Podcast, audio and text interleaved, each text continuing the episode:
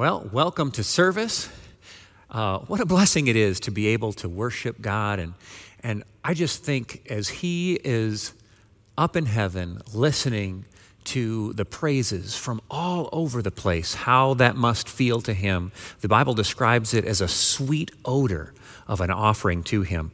Um, let's open with prayer. Dear Heavenly Father, I thank you for the opportunity to praise you and to worship you, to learn together about your word. I just pray that you would touch each person in their homes, in their offices, in their cars, wherever it is that they are watching from. Lord, I just pray your blessing on them, on the home that they are a part of, and the family that they represent. In Jesus' name, we pray your blessing on this service. I pray that it would be your words that are spoken, not mine. In Jesus' name, amen. All right. Well, the mere fact that you're here watching uh, tonight's live broadcast is evidence that you're aware how strange and peculiar things are. And if you just happen to be catching this from someplace else, this is Michigan uh, right now, where we are on like quarantine, lockdown, schools are closed, restaurants are closed, uh, grocery stores are out of most of the things that people want to get. Um, it is quite an experience. And the facts of the situation are the same for all of us, but the experience is very different.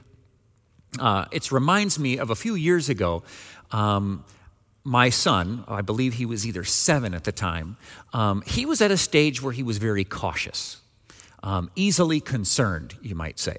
In fact, um, at that time, uh, he wanted to go to Disney. And after discovering that Disney was in Florida, and Florida is where crocodiles live, he decided he didn't want to go to Disney anymore. Um, because that just seemed so concerning. And so he was at a point in, when, when it was easy for him to get very concerned about things. Well, he was in the back of the car with me, and we were driving down a road uh, in Hudsonville, and we're coming along, and there was a stop sign and a fella who, uh, at 21, had just gotten his driver's license the month prior, came to a stop sign that he had. I did not have a stop sign. He had a stop sign. He stopped behind the stop sign, but from there he couldn't see the road. And then he just started forward.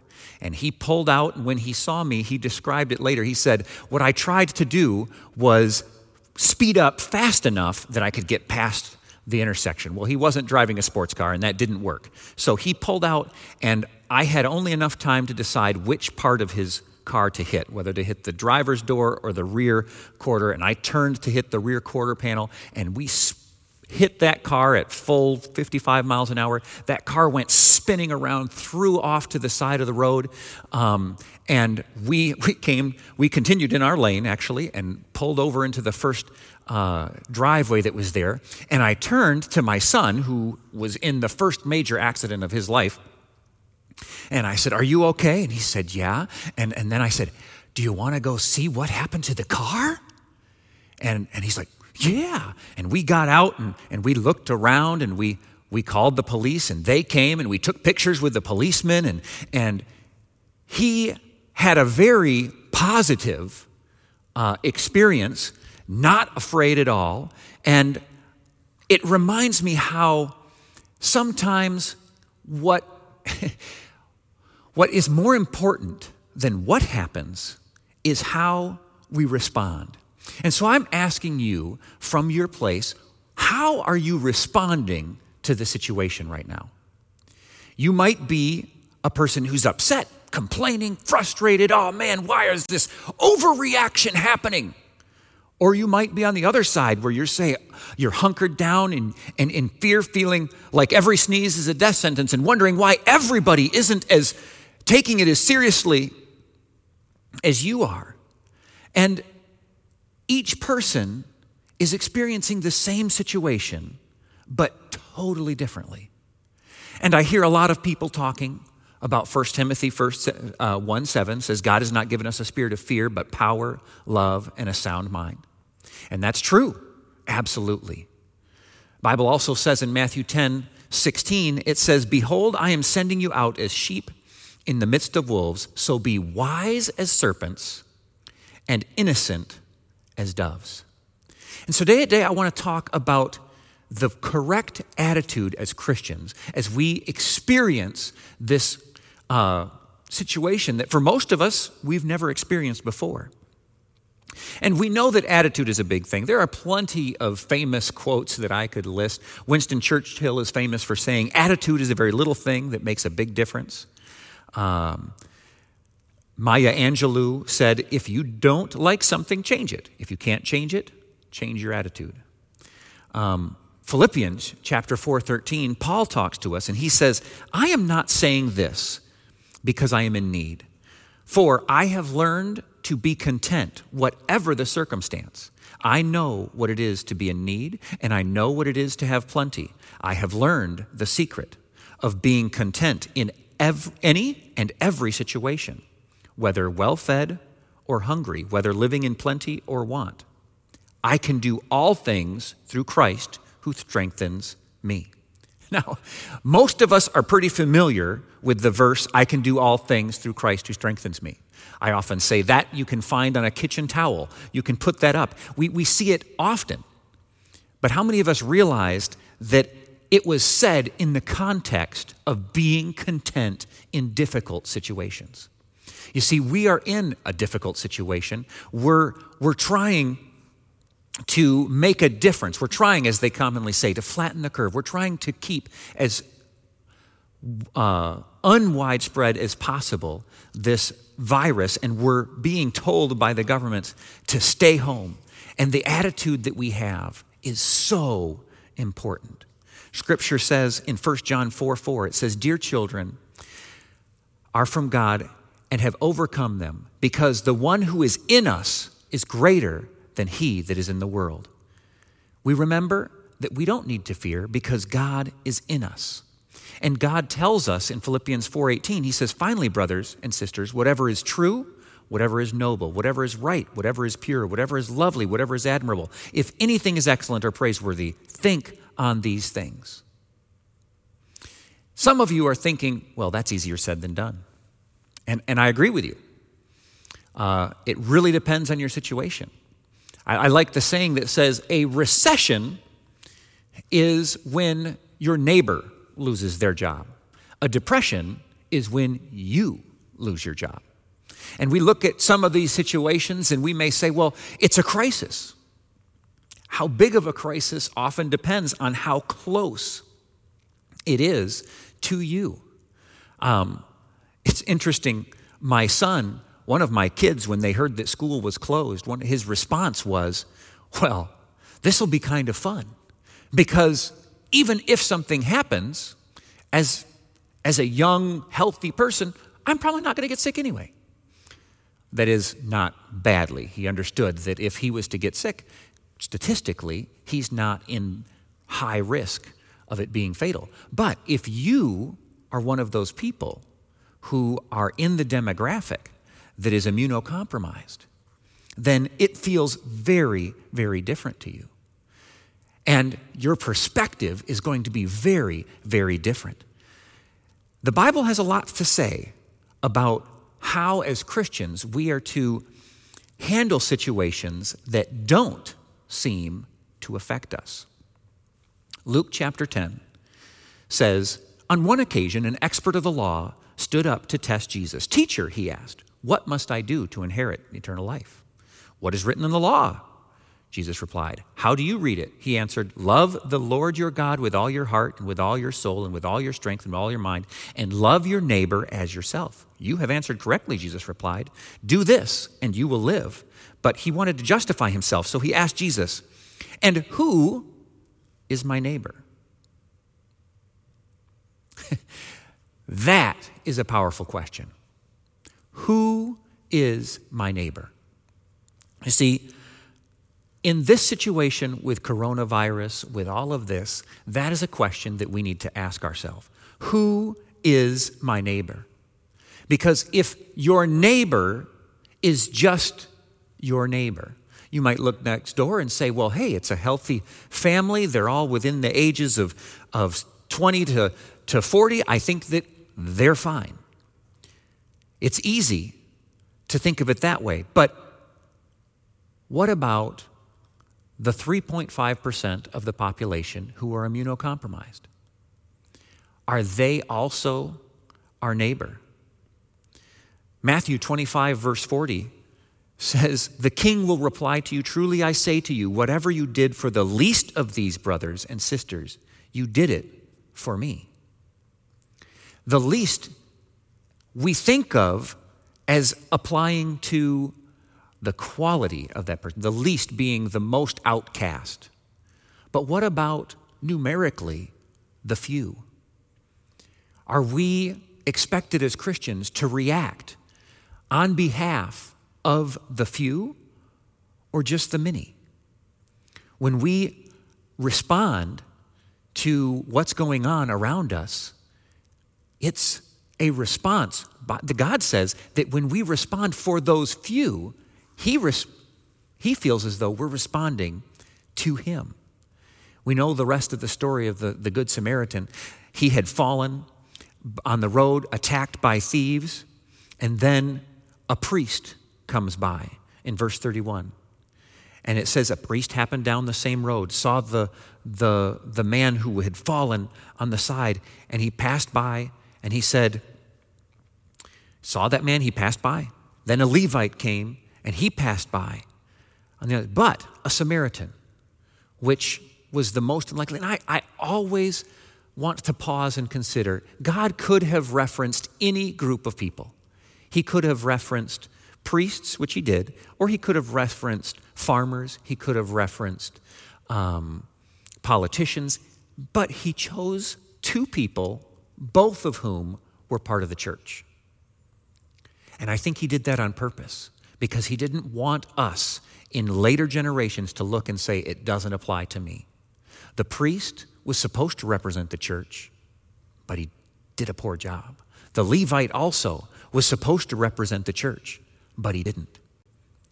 And as we look as Christians, what does society look at and see from us when they are in need?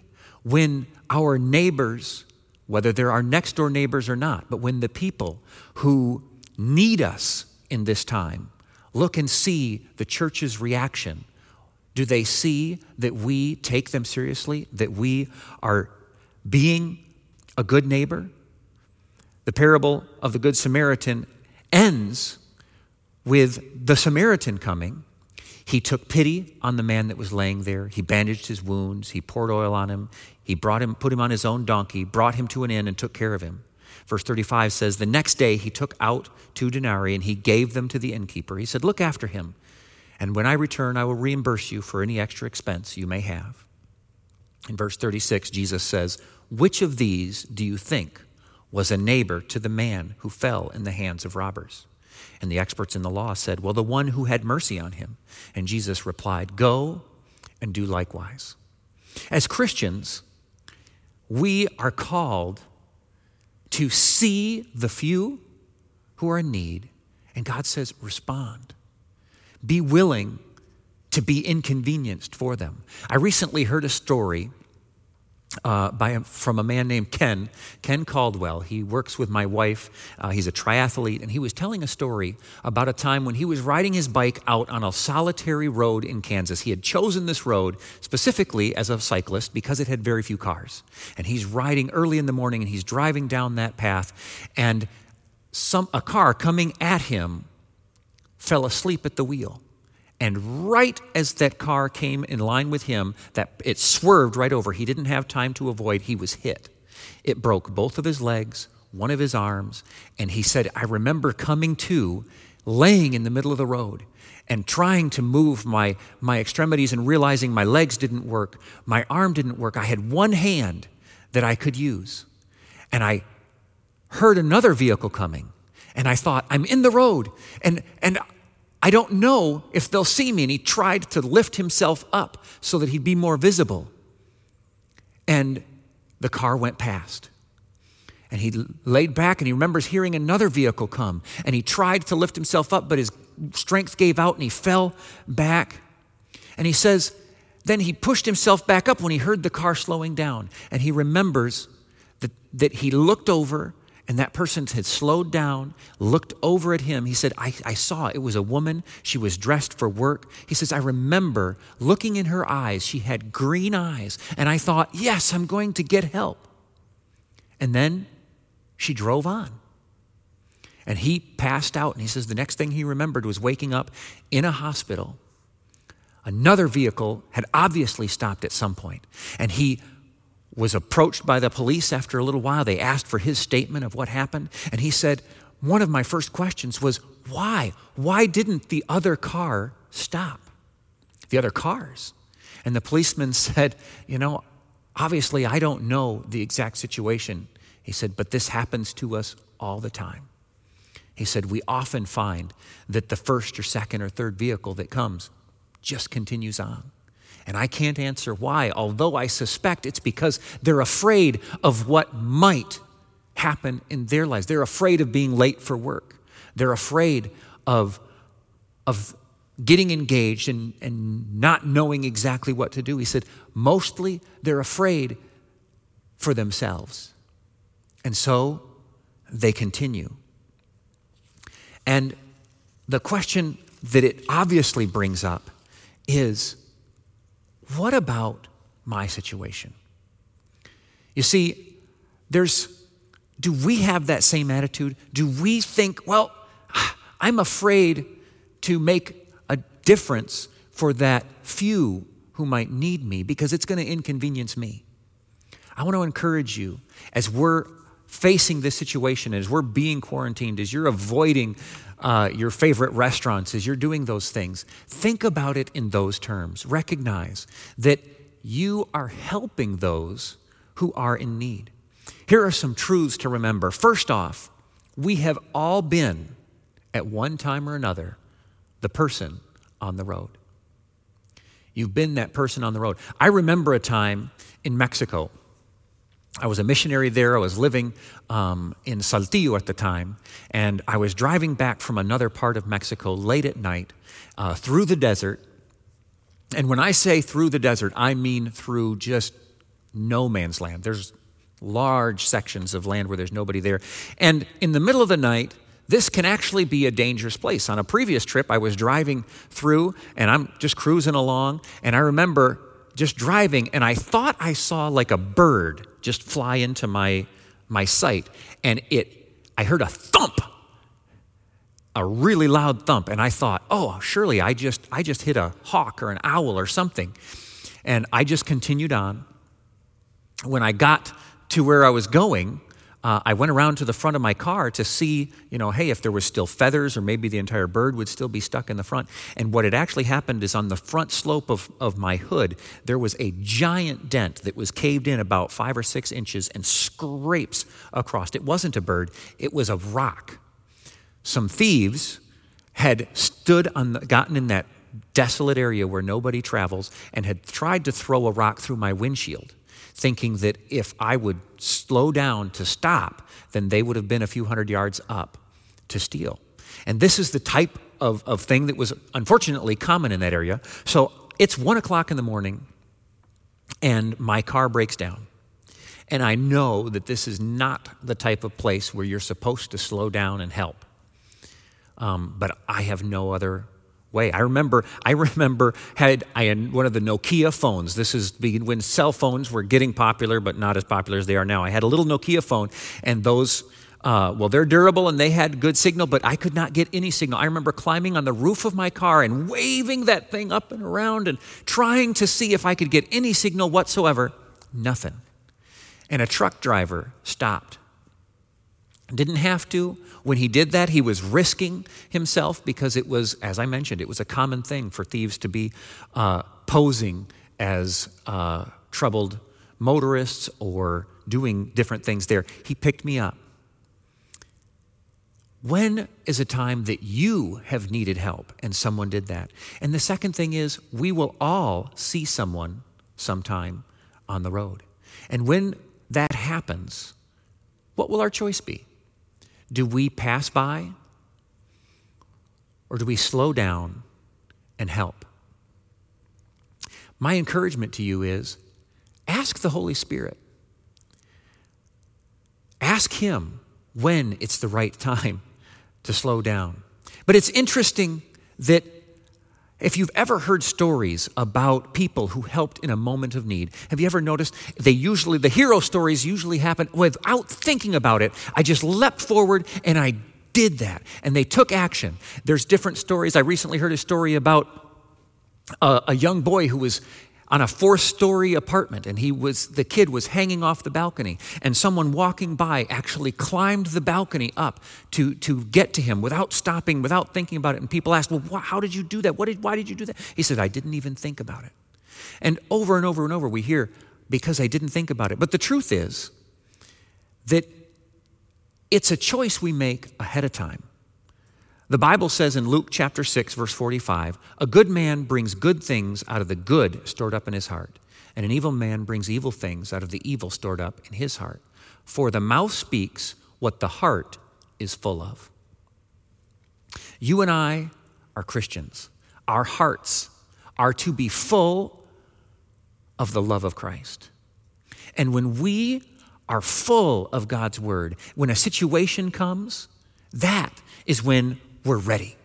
We're ready to pounce. We act not based on what we thought, we act based on what we filled our heart with. My mom used to use the example of a sponge. She says, if you have a sponge with water in it, or, or soapy water, or dirty water, if you press it against a wall, whatever's in it will come out. And that's the picture that I see of us when we're in a situation, when we have an opportunity. Typically, it's not even the choice I make in that moment, but it's the choice I made earlier to fill my heart with God's love, with a, a Christian approach. And that is what will be ready. It says it's the choices about priorities and values that you make before the moment that make you a good neighbor, or even, in some cases, a hero. 1 John 4:20 says, "Whoever claims to love God yet hates his brother or sister is a liar. For whoever does not love their brother and sister whom they have seen cannot love God whom they have not seen. Wow. As, as, as I think about that, it, it makes me totally reevaluate the situation. And I look at the, the, the headlines and I look at the, the quarantine mandates, and instead of thinking, how does this affect me? I think, how does this affect the people whose lives are truly on the line? I'm fortunate that my own wife and kids are healthy. But what about my parents, my in laws, my friends. What about you? What about your in laws and your friends and your family and your neighbors, parents and grandparents? And we look at that and I think, how can I say that I love God if I don't love those people enough to take and restrict my own activities for their benefit, even if it's not for mine.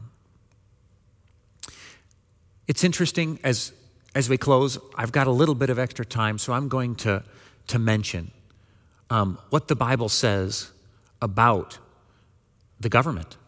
Romans chapter 13, 1 says, Let everyone be subject to the governing authorities, for there is no authority except that which God has established. The authorities that exist, they have been established by God. We're in a unique situation. We're in a unique country. As Americans, we're not accustomed to living our lives thinking about what did the government say.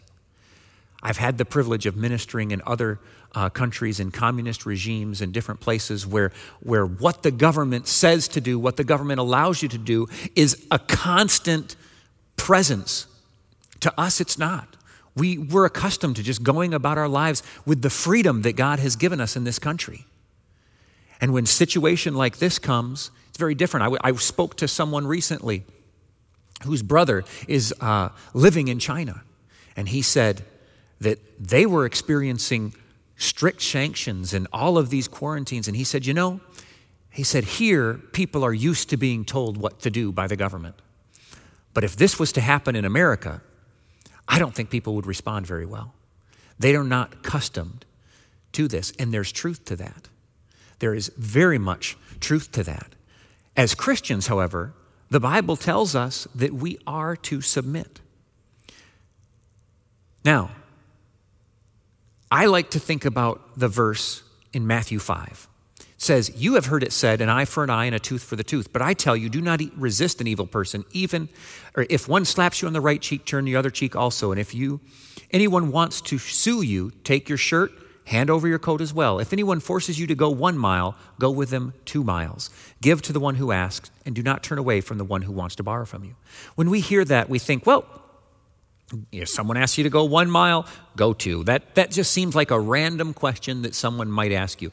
But to the people listening that day, they all knew the Roman law. And the Roman law allowed the Roman soldiers to grab anyone they wanted and mandate them to carry their belongings for a mile. So when Jesus gave that example, he just wasn't pulling an example out of a hat. He was literally referring to uh, government mandates. He said, listen, when a government representative demands of you this, comply. Comply. In fact, go the extra mile. Let's consider how God would want us to respond. Now, Acts 5:29 has the balance. Peter said, and the other apostles replied, "We um, we must obey God rather than human beings." Of course, if there's a situation when the government says, "Don't worship," we worship. Daniel was a good example. When it became illegal for him to pray to God, he prayed to God anyway. Here, um, Peter says, if I have to choose between obeying God and obeying the government, I will obey God every time. And that's the right thing. But when it's not a choice between obeying or disobeying God, God says, have respect for those governing authorities. And I want to encourage you guys uh, in this time, and I'm encouraging myself because believe me, it's, it's not my favorite either. But when I look into Scripture and I see what it says, I am challenged that I need to be intentional about my attitude. It's not just my physical compliance that matters, it's my attitude and the witness that I give to others. Because as I comply, I am helping my neighbor. I am being a good Samaritan in a way. I want to close with Matthew chapter 10, verse 28. It says, Do not be afraid of those who kill the body, but cannot kill the soul. Rather, be afraid of the one who can destroy both body and soul in hell. That's a profound scripture. And I think it applies today. As we see lots of fear about, well, what if, what if the virus, and what if I get sick, and what if I die? And God says, you know, it is so much more powerful, so much more important to be concerned about your soul than it is to be concerned about your body. Because even in the worst case scenario, even if something or someone does come and kill your body, that's nothing compared to what can kill your soul.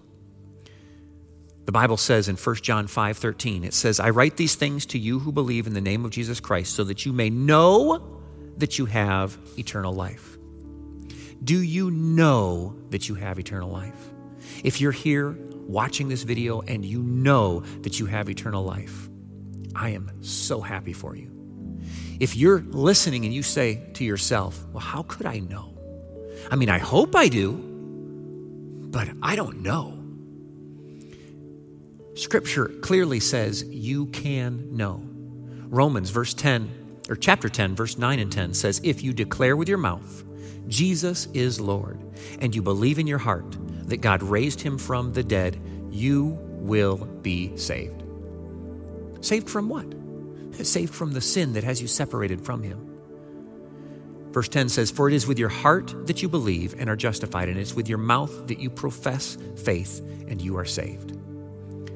As we close tonight, I want to give you the opportunity, if you're watching and you want to know that you are saved, to do exactly what that verse says So we're going to say a prayer, and I'm going to ask that you repeat it after me.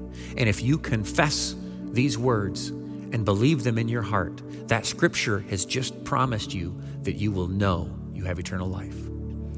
Say it with me. Say, Dear God, I believe that you sent Jesus, who lived a perfect life, did not deserve sin,